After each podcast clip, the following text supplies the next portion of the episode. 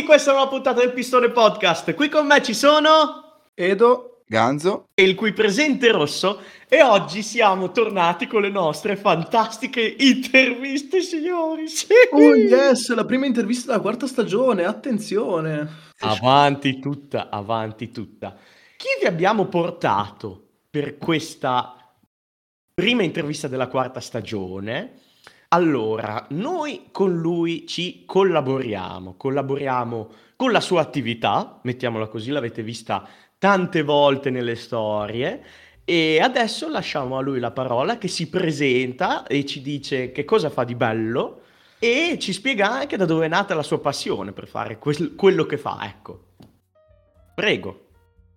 Allora, io sono Alessio Paulis, eh, sono l'organizzatore insieme ad altri ragazzi di Street Runners Modena, l'evento che si svolge ormai da un bel paio di mesi nella zona industriale di Modena.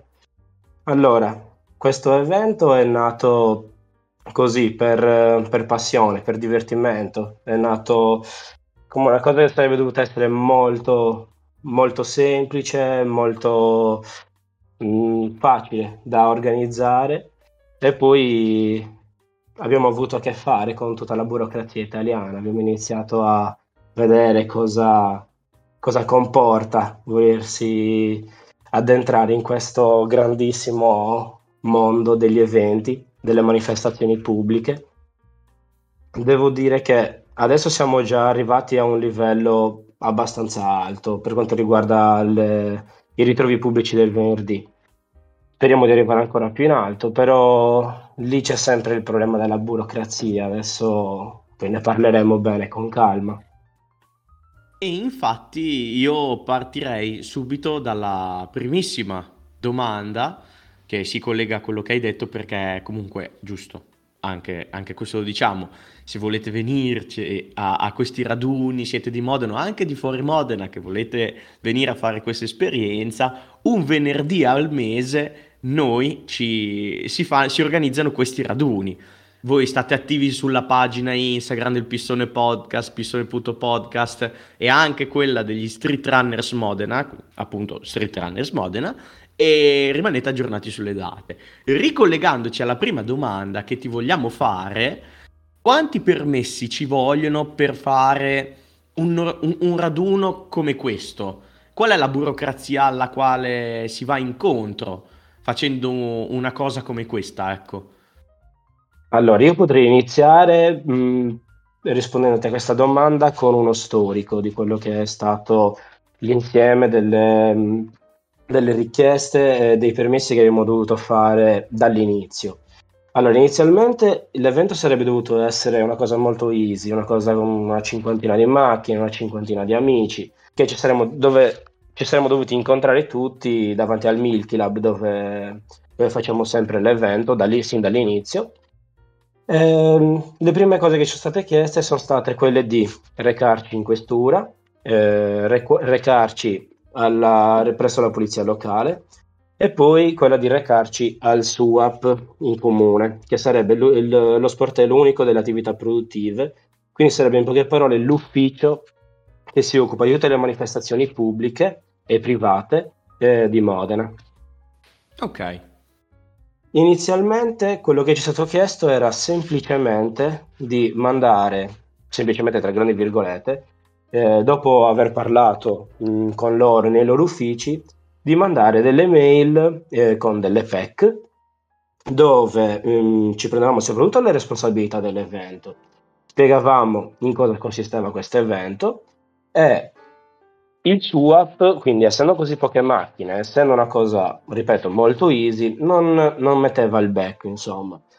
Pian piano però la cosa è cresciuta, quindi non bastava poi soltanto comunicare che ci saremmo incontrati. La, cioè, i, le forze dell'ordine hanno iniziato a dire, oh, come, succede, come si evolve il tutto, come, cosa si fa durante la serata. Davvero mh, 200 macchine mh, possono stare nello stesso parcheggio senza fare nulla? Cioè, davvero tutte quelle persone lì sono, sono lì a vedere soltanto le macchine. Mh, c'è davvero questa possibilità? Eh, perché per delle persone non appassionate questa è una cosa abbastanza strana, cioè che tutti siano lì che guardano delle macchine per un'intera serata.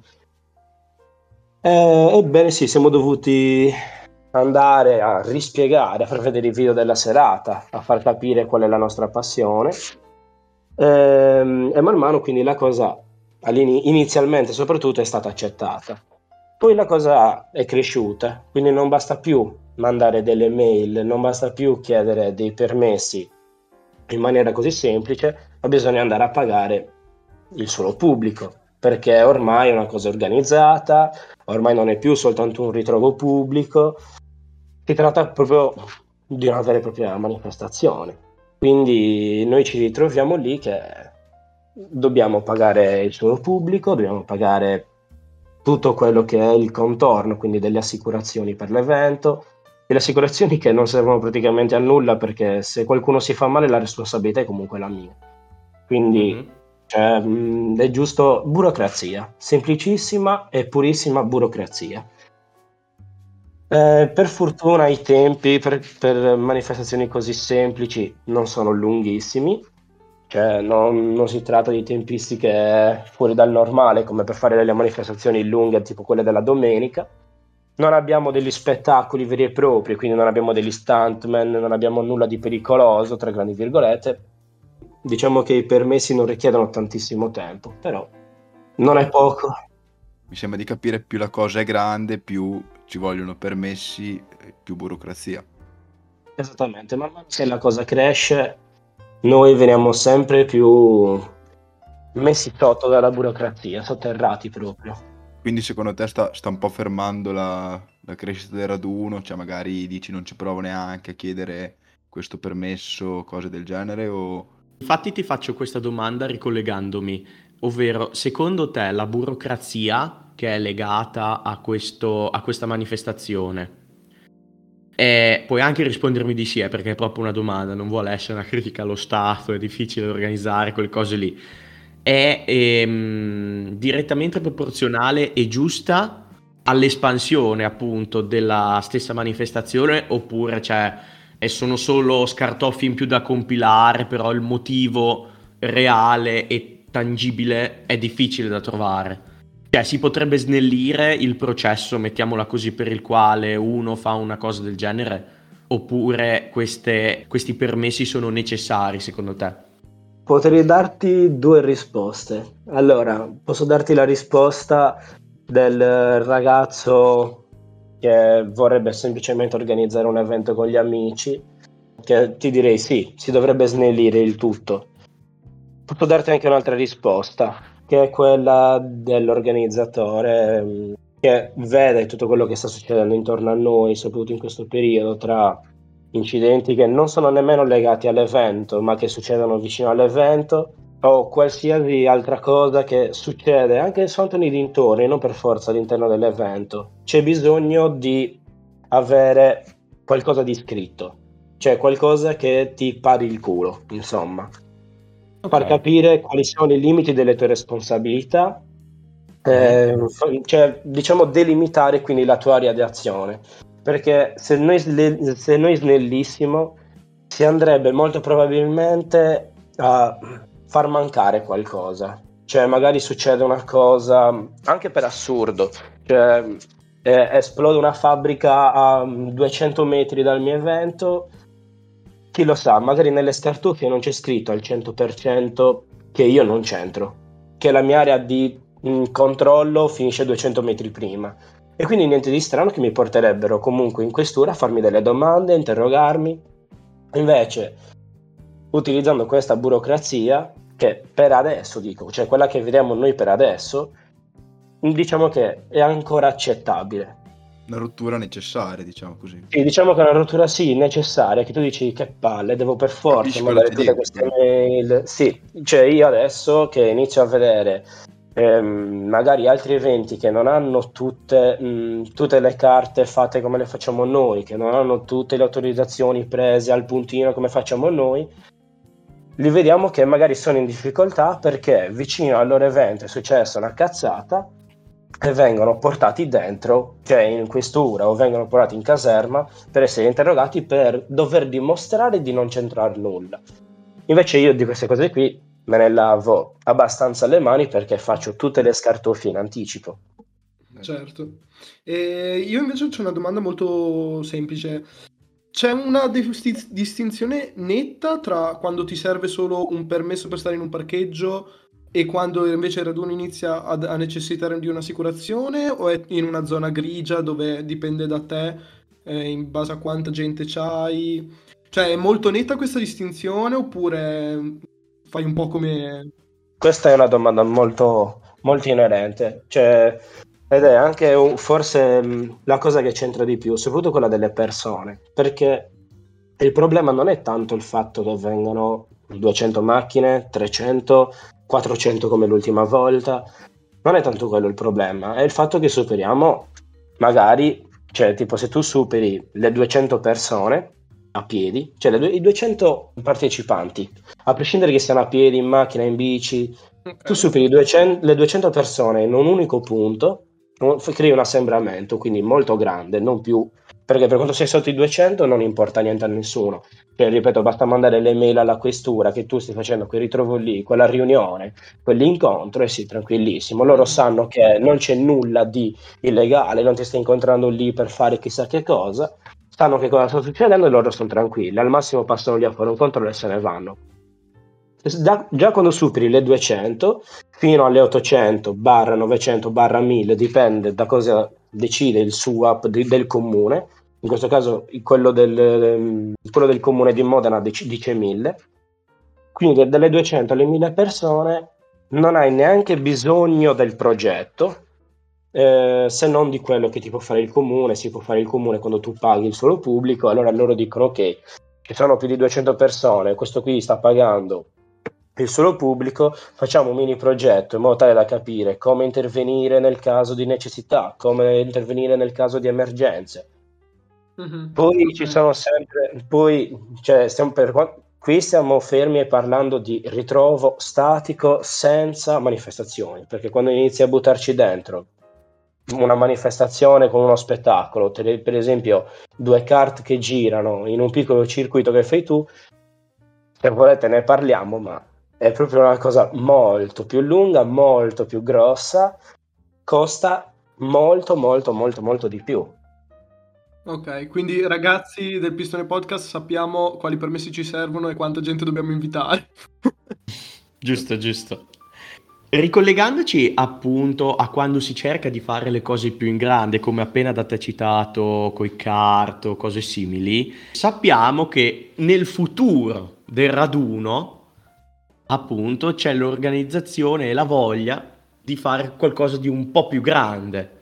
Ecco, no? C'era già stato qualche avvertimento, c'era già stato qualche locandina uscita fuori, però per qualche problemino si è dovuto rimandare, ma non annullare.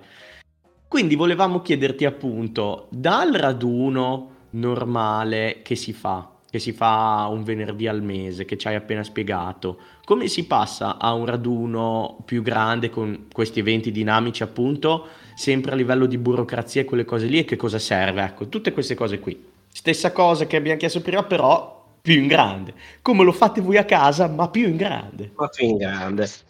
Sì, allora questa è una domanda molto complicata perché davvero se non andremo nei minimi particolari perché ci vorrebbero un paio di mesi di registrazione.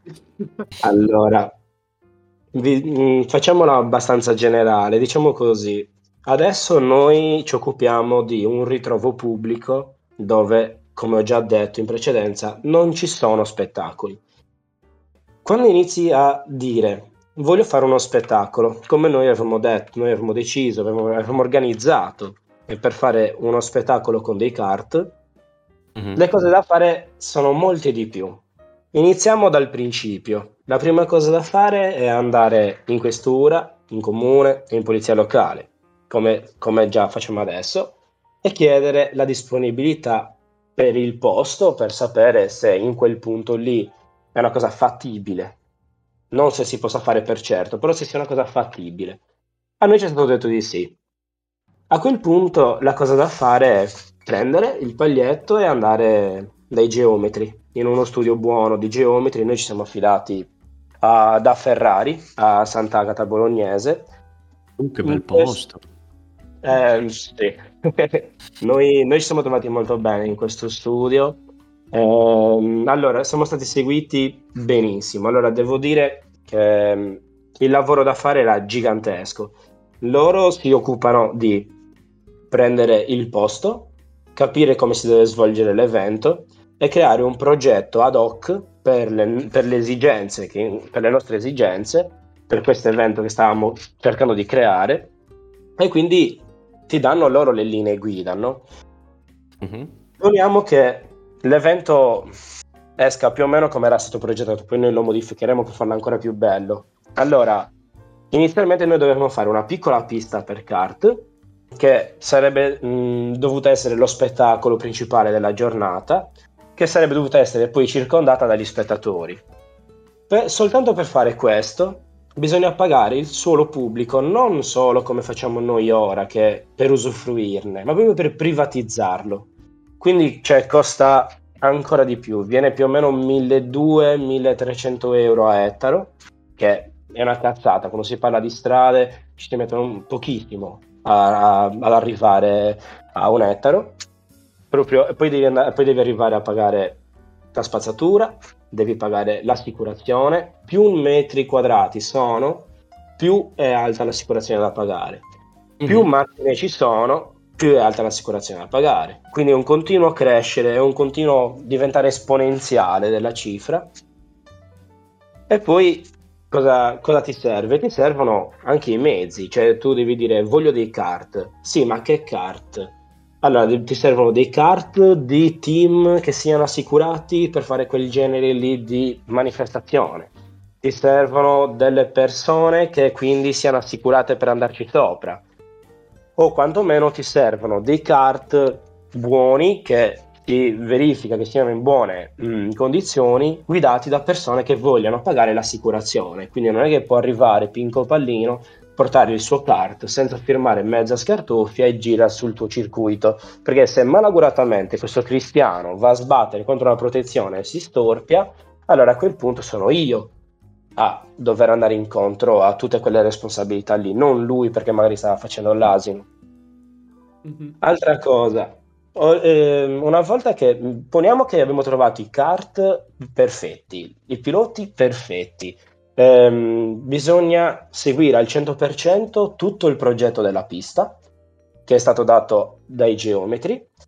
Bisogna creare una, una zona apposta dove i kart stiano, dove non ci possono andare gli spettatori, quindi gli spettatori non possono andare nei box, tra grandi virgolette box.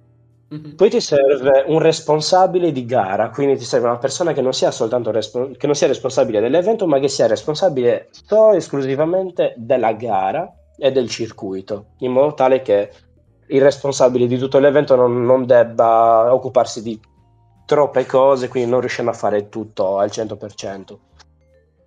Poi ti servono, diciamo che vuoi portare delle bancarelle o dei, dei paninari, dei food truck, puoi portare della roba da mangiare, da bere, devi chiedere tutte le autorizzazioni per l'HCCP per poter far venire quelle, quei lavoratori lì.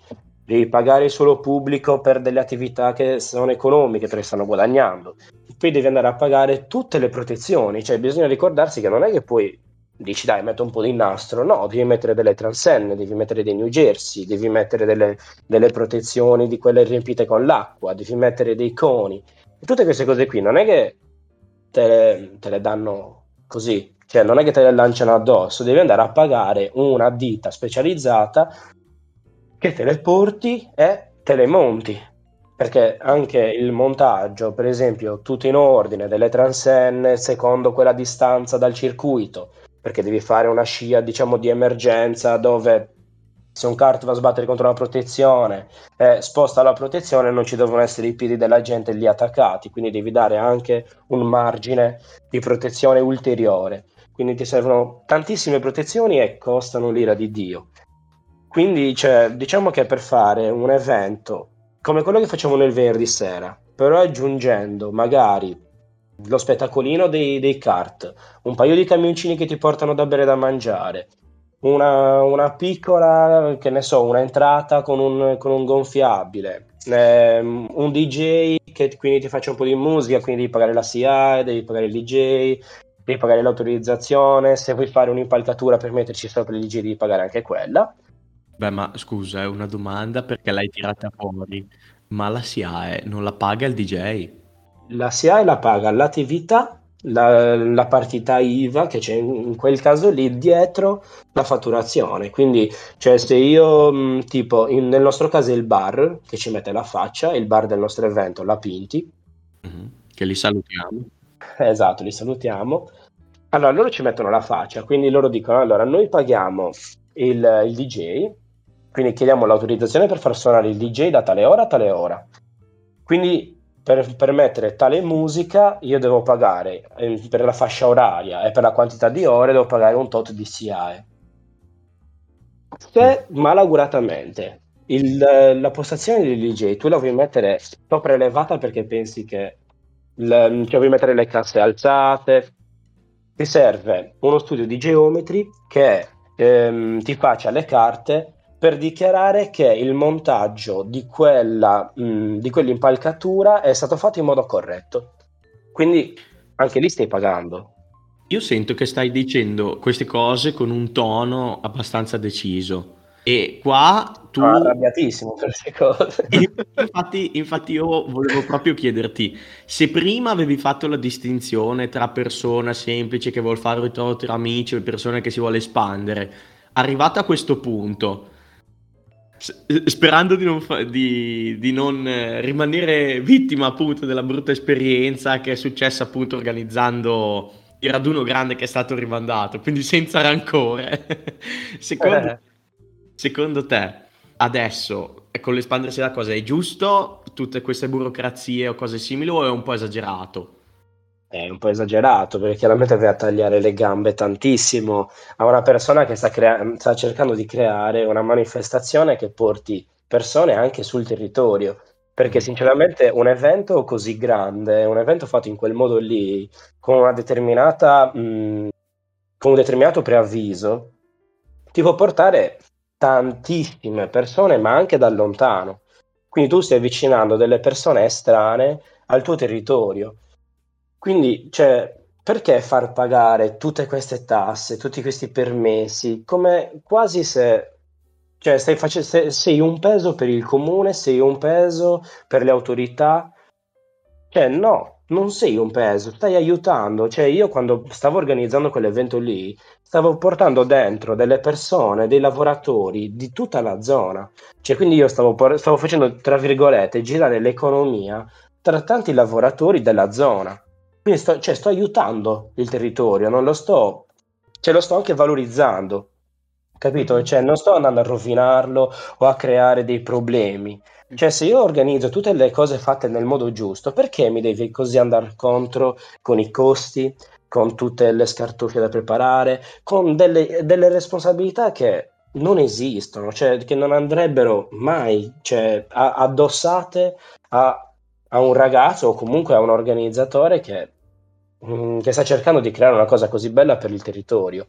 Cioè, ti fanno quasi perdere la voglia di organizzare la cosa con tutta questa burocrazia. Senza quasi, cioè te la fanno proprio perdere la voglia. Sì. Il discorso è che noi non la perdiamo perché siamo delle persone molto appassionate. Eh, Rosso può, mm, può confermare perché comunque ci ha, ci ha conosciuti bene anche da vicino.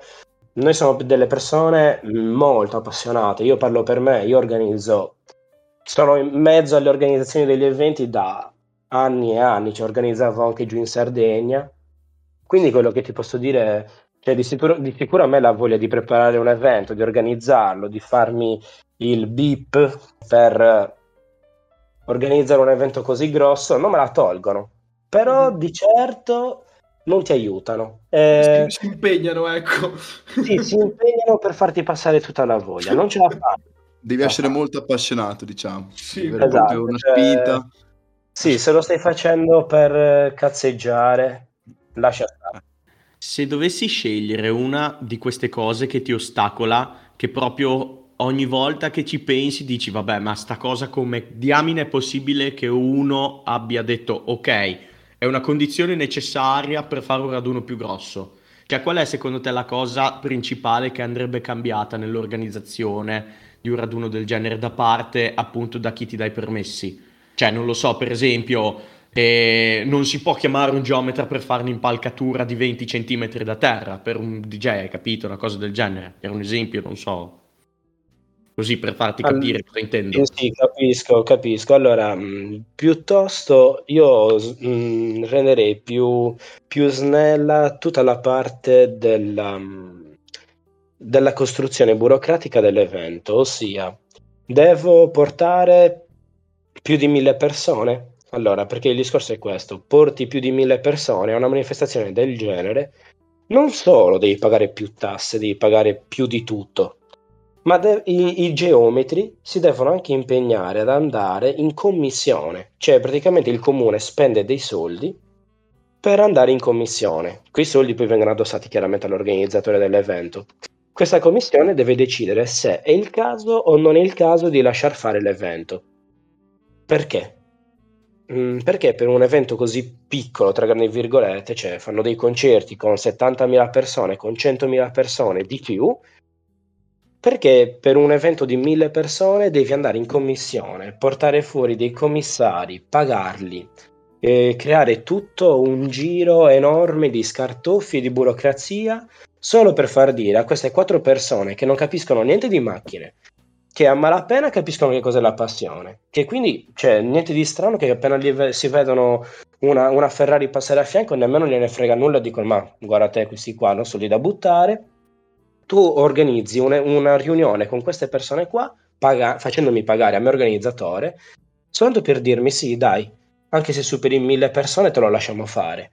Perché se io ho tutto in ordine, io mi prendo, mi, mi affido a uno studio di geometri come quello di Sant'Agata Bolognese, che sono tra i migliori in zona, e mi affido a loro. E quindi sto facendo tutto in ordine. Non ti basta semplicemente verificare che io stia facendo tutto per bene, tutto come Dio comanda e lasciarmi fare. Perché devi, devi metterci in mezzo una commissione che non capisce nulla di quello che sto cercando di fare? Questa è una cosa che andrebbe snellita perché ti fa perdere anche più di un mese, capito? Cioè, già soltanto per, per riunire questi, cioè... Sì, sì, ho capito quello che vuoi intendere. Quindi diciamo che queste tue parole le ho sentite molto quando all'inizio parlavi del fatto che quando siete passati da gruppo di amici a qualcosa di un po' più grande, non capivano il fatto che dei semplici appassionati fossero lì per vedere delle macchine e basta e fare niente di più. Cioè, tu secondo me eh, dici appunto, bisognerebbe che quelli dall'altra parte che ti approvano le cose capissero, mol- cioè, capissero meglio quello che stai facendo, comprendessero di più quello che stai facendo. Sì, sì, esatto, cioè dovrebbero essere quantomeno delle persone dell'ambiente. Cioè non mi metti in una commissione un- una persona di 70 anni che mh, com- cioè, l'unica volta che ha guidato è stato quando aveva 16 anni e adesso ormai essendo una persona di, un, di un certo ceto, di un certo livello, c'ha l'autista. Quindi non gliene frega niente delle macchine, non gliene frega niente di guidare, non gliene frega nulla di questa passione qua. Perché invece non mi metti, per esempio, in commissione, non mi ci metti, per esempio, il, il pilota che guida la Lamborghini della polizia, che di sicuro non è il primo che passa e di sicuro non è una persona che non gli piacciono le auto. Cioè, giusto, giusto. Capito? Cioè, per questo ti dico, dovresti trovare una commissione, se proprio devi mandarmi in commissione, una commissione utile, una commissione che sia costruttiva. Cioè, se io vado in commissione per migliorare l'evento, non giusto per dire sì, fallo, no, non farlo, quello lo puoi decidere anche già soltanto guardando le mie scartoffie. Quelle che ti ho preparato prima, quelle che ti hanno preparato i geometri che sono specializzati in questo.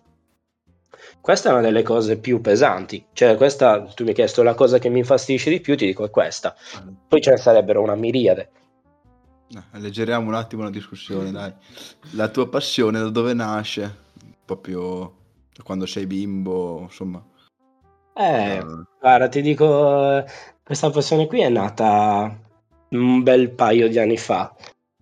Ma un bel paio, proprio tanti. Cioè, ero proprio piccolo quando mi sono appassionato di auto. e poi piano piano la cosa è cresciuta, soprattutto quando mi sono preso la mia prima macchina io inizialmente facevo quello che in questa zona qui vedo che viene un po' odiato, avevo l'impianto stereo sulla macchina, andavo a fare le gare di SPL, quindi ero quello che passava a fianco alle case, dava fastidio perché aveva lo stereo a tutto volume, insomma, quindi non aiutavo la gente ad apprezzare la, la passione per le auto.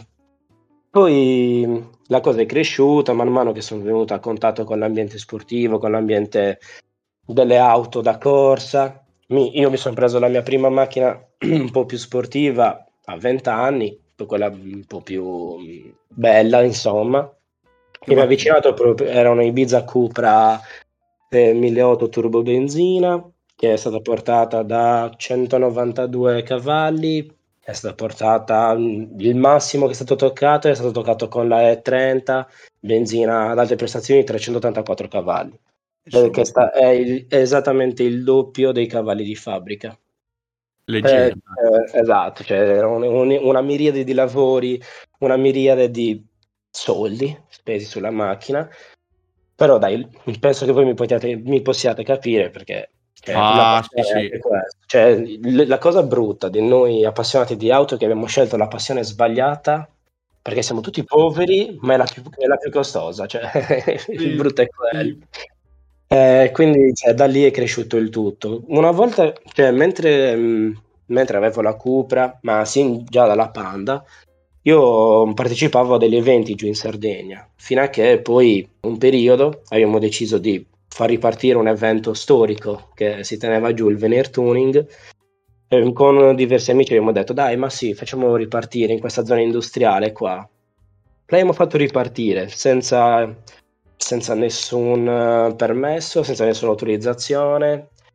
Abbiamo fatto dei numeroni, abbiamo portato 700 macchine nello stesso, punto, nello stesso posto, eh, si, facevano, si, facevano, le gare lì a fianco, cioè era tutto l'opposto rispetto a quello che si può fare qua. Eh, lì, lì venivano i carabinieri, lì veniva la polizia, vedevano che c'eravamo, cioè, eravamo noi lì tranquilli, piuttosto che correre dentro Cagliari, eravamo lì in una zona industriale dove non davamo fastidio a nessuno. Tutte le persone che erano lì erano consapevoli di essere in mezzo a delle macchine che correvano, in mezzo a delle macchine che si muovevano, quindi diciamo che ci lasciavano fare. Poi, mh, mm, come sta succedendo un pochino qua, ho notato, si è iniziato a parlare di scommesse clandestine, di, di gare e di scommesse che non era vero, perché comunque sì, i garini li facevamo, ma le scommesse, i soldi non ce l'avevamo nemmeno per mettere benzina, immaginati per fare delle scommesse, come dicevano loro. e quindi poi lì noi ci siamo mossi un sacco, abbiamo fatto degli annunci, cioè degli articoli di giornale, abbiamo fatto venire um, il, um, il telegiornale locale, Abbiamo fatto venire al nostro evento, li abbiamo fatto salire sulle macchine durante gli spari, durante i garini, cioè proprio li abbiamo portati a vedere qual era il nostro mondo, la nostra passione. La volta dopo, cioè la volta prima, quando è successo lo scandalo, eravamo tipo 350 macchine, 400. La volta dopo che abbiamo fatto questo articolo sul giornale e tutto, eravamo più di 700 macchine, venivano famiglie con i bambini, con i passeggini, proprio una, una fiera sembrava. E non c'era mezzo permesso, però vabbè. Poi sei venuto su per motivi tuoi, immagino, e hai cercato di replicare la stessa cosa qui. Eh, no, non volevo du- replicare proprio la stessa cosa perché mh, sapevo benissimo che se fosse successo un incidente brutto, se fosse successo qualcosa di veramente grave, ehm, si sarebbe scoperto comunque che erano gli organizzatori e non avremmo per niente avuto il culo parato come posso averlo io adesso qua facendo tutte le, prendendomi tutte le autorizzazioni, tutti i permessi che ho ora. Capito? Quindi non volevo proprio replicare, però mi piaceva l'idea di portare quella passione per gli eventi, di portarmela dietro, replicare almeno il tanto di fare l'evento. Poi non importa che non, che non possiamo correre come facevamo giù, però quantomeno ci incontriamo il venerdì sera come si faceva giù, ci incontriamo, si sta tutti insieme, si fanno amicizie, si incontrano vecchie amicizie, si conoscono persone come infatti ci siamo incontrati così, io e Rosso ci siamo conosciuti così al, all'evento. Sì, infatti poi dopo poi dopo da lì è nata tutta la, la collaborazione anche con eh, Toyota, dove riusciamo a portarti le macchine, infatti siamo felicissimi di cercare di instaurare questo rapporto e tutto il resto. e siamo molto contenti e un saluto a quelli da Toyota che ci ascoltano sempre, Oh, no, anche loro. Ciao giapponesi. Vincenzo. Cioè, Esatto. E- Proprio dal Giappone ci ascoltano tutti. Sì, sì, da Toyota, quelli giapponesi proprio. Sì, sì, esatto, oltreoceano. esatto. E io adesso ti faccio due domande, giusto per ricollegarmi a quello che hai detto finora, due domande abbastanza legate tra di loro, spero di ricordarmele. Allora, la prima è, eh, tu hai parlato de- prima di- dei raduni che fai qua, Salutiamo poi- anche Antonio eh, di- della, della- della Toyota Modena, ecco infatti. Ecco, benissimo. Ciao Antonio. Eh, tu- Ciao Antonio.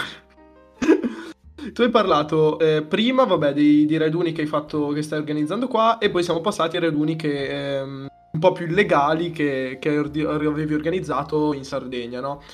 E soprattutto quelli in Sardegna sono stati sempre un po', diciamo, ehm, dico- non dico al limite della, della legalità, però insomma, era senza permessi, mentre qua la cosa è un po' diversa. Allora, la prima cosa che ti chiedo è eh, se vedi molte differenze in meglio e in peggio tra qua e ovviamente la Sardegna.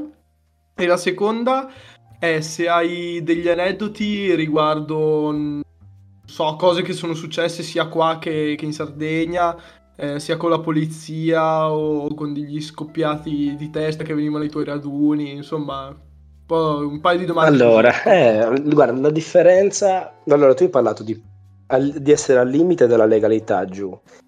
Il problema è che eravamo molto oltre il limite della legalità, perché se uno va a guardare...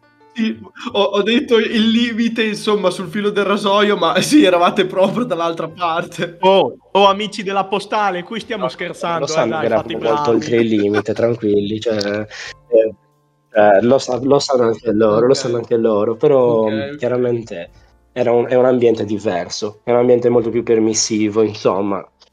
Una cosa che posso dire che la dico con amarezza, c'è una differenza tra giù e qua, è che giù non importa tantissimo che macchina hai, cioè giù non importa se eh, hai i soldi e quindi ti puoi permettere mh, la Ferrari o il GTR o la- il Mercedes AMG, l'ultimo che è uscito. Cioè, giù basta che tu sia appassionato, vieni preso in considerazione tanto quanto gli altri. Poi certo, qua arriva il ragazzo che ha l'M4 nuova, appena uscito di fabbrica, stupendo, lì, là, per tenuto benissimo, certo che si crea la folla magari intorno alla macchina a guardarla, a fargli le foto, ok. Qua, a meno che tu non abbia come minimo 70-80 mila euro di macchina, nessuno ti guarda nemmeno di striscio. Eh, no- ma non solo, non è soltanto il fatto che nessuno ti guarda il problema, è il fatto che ti guardano, se proprio ti guardano, ti guardano male. Cioè ti guardano come dire guarda sto poveraccio, cioè che cosa ti appassiona le macchine se non te lo puoi permettere. Capito? Come se fosse una cosa una passione per pochi. E questo lo dico proprio con amarezza perché proprio è una cosa che si mh, è tangibile. Soprattutto quando vai agli eventi, la gente guarda storto, tipo arriva magari qualche ragazzo ehm, che ha, che ne so, all'appunto Abarth, ehm, che è tutta sistemata, tutta messa in ordine, tenuta benissimo, quelli che lavora al motore, però di listino dell'usato co- vale un quinto della, mh, della Mercedes che c'è parcheggiata a fianco, che è originale, mai toccata, magari anche del padre, di quel, del ragazzo che l'ha portata. Eh, il ragazzo a quell'appunto viene quasi guardato come dire: Ma cosa ci fai all'evento? Perché sei qua? Sei un poveraccio, perché vieni? Cioè, io proprio sen- lo vedo che molte persone qua in questa zona hanno questo atteggiamento qui. Cioè, è proprio triste Mhm. come cosa. È proprio- perché io, io dico in- al, al mio, al nostro evento, la Street Runners Modena, entrano praticamente tutte le macchine. Cioè, tutte quelle che ci stanno, insomma. Poi, certo, cerchiamo di dare un pochino la priorità a delle macchine che piacciono a tutti, che attirano l'attenzione, ok. Però non direi mai, se avessi uno spazio vuoto, non direi mai al ragazzo che viene, anche se viene con la panda della nonna, come facevo io all'inizio, e sei appassionato, entra. Entra, di sicuro una macchina non te la guarderanno, al massimo ti becchi qual- qualche sguardo cattivo, ma io non sarò mai la persona che ti dice non entrare, perché io so la passione che avevo io quando avevo una Panda. E sinceramente ne avevo molta, molta, molta, molta di più di molte persone che conosco che hanno macchine da oltre 200.000 euro. Ok, cioè quindi... Ma, ehm, Guarda, eh, mi intrometto solo un attimo perché eh, mentre stavi parlando di questa cosa, eh, noto che è proprio una cosa che noi e te abbiamo molto in comune. Cioè il fatto che, eh, il, il fatto che il nostro podcast su Instagram abbia avuto successo è proprio perché abbiamo iniziato a fare dei video su macchine comuni, della gente comune, perché anche, cioè, anche noi sinceramente, eh, se, se, se sei una- un appassionato che non hai soldi, ma, ma la passione ce l'ha, cioè a noi basta quello. È una cosa che ci lega proprio, ho visto che abbiamo in comune que- questa cosa qua.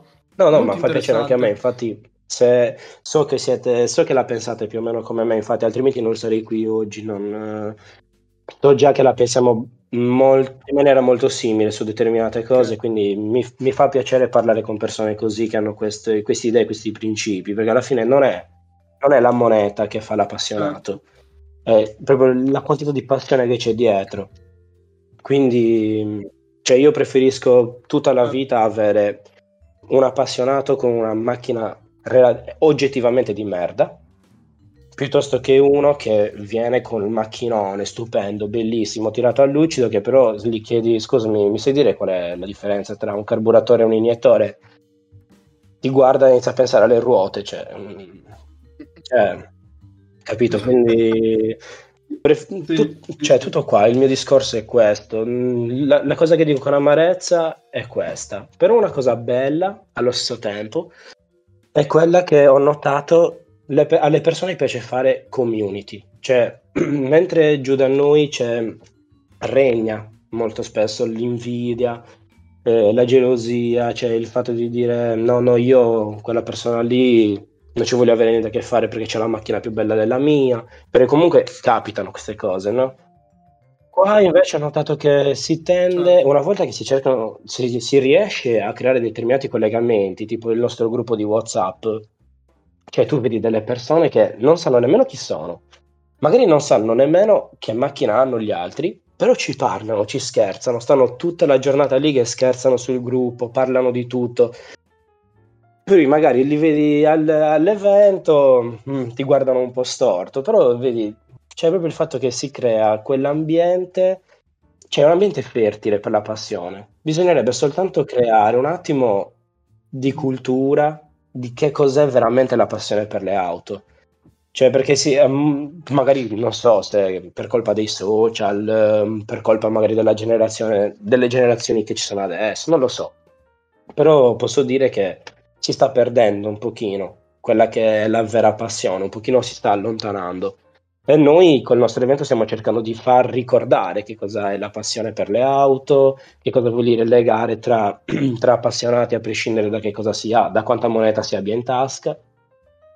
E quindi cioè, noi ce la stiamo mettendo tutta per creare un ambiente bello, cioè piacevole per gli appassionati a prescindere da che macchina abbiano. E infatti se uno entra sul nostro gruppo di WhatsApp si trova 300 e passa partecipanti che scherzano senza, ripeto, probabilmente sapere nemmeno che faccia, che faccia abbiano gli altri. Cioè è una cosa bellissima per me. Dai. Mhm. E invece eh, la Un aneddoto è divertente, giusto così, se hai un aneddoto così da al raccontare. volo. Sì, giusto, per, per concludere, eh, Mannaggia. Esatto. Eh, cosa, cosa posso raccontare? La cosa Vabbè, più una- legale. No. Ah, la, no, la- la cosa, la cosa più illegale è stata, fammici pensare, è stata una gara che è stata fatta giù tra un M4 e una Corvette, un M4 CS e una Corvette.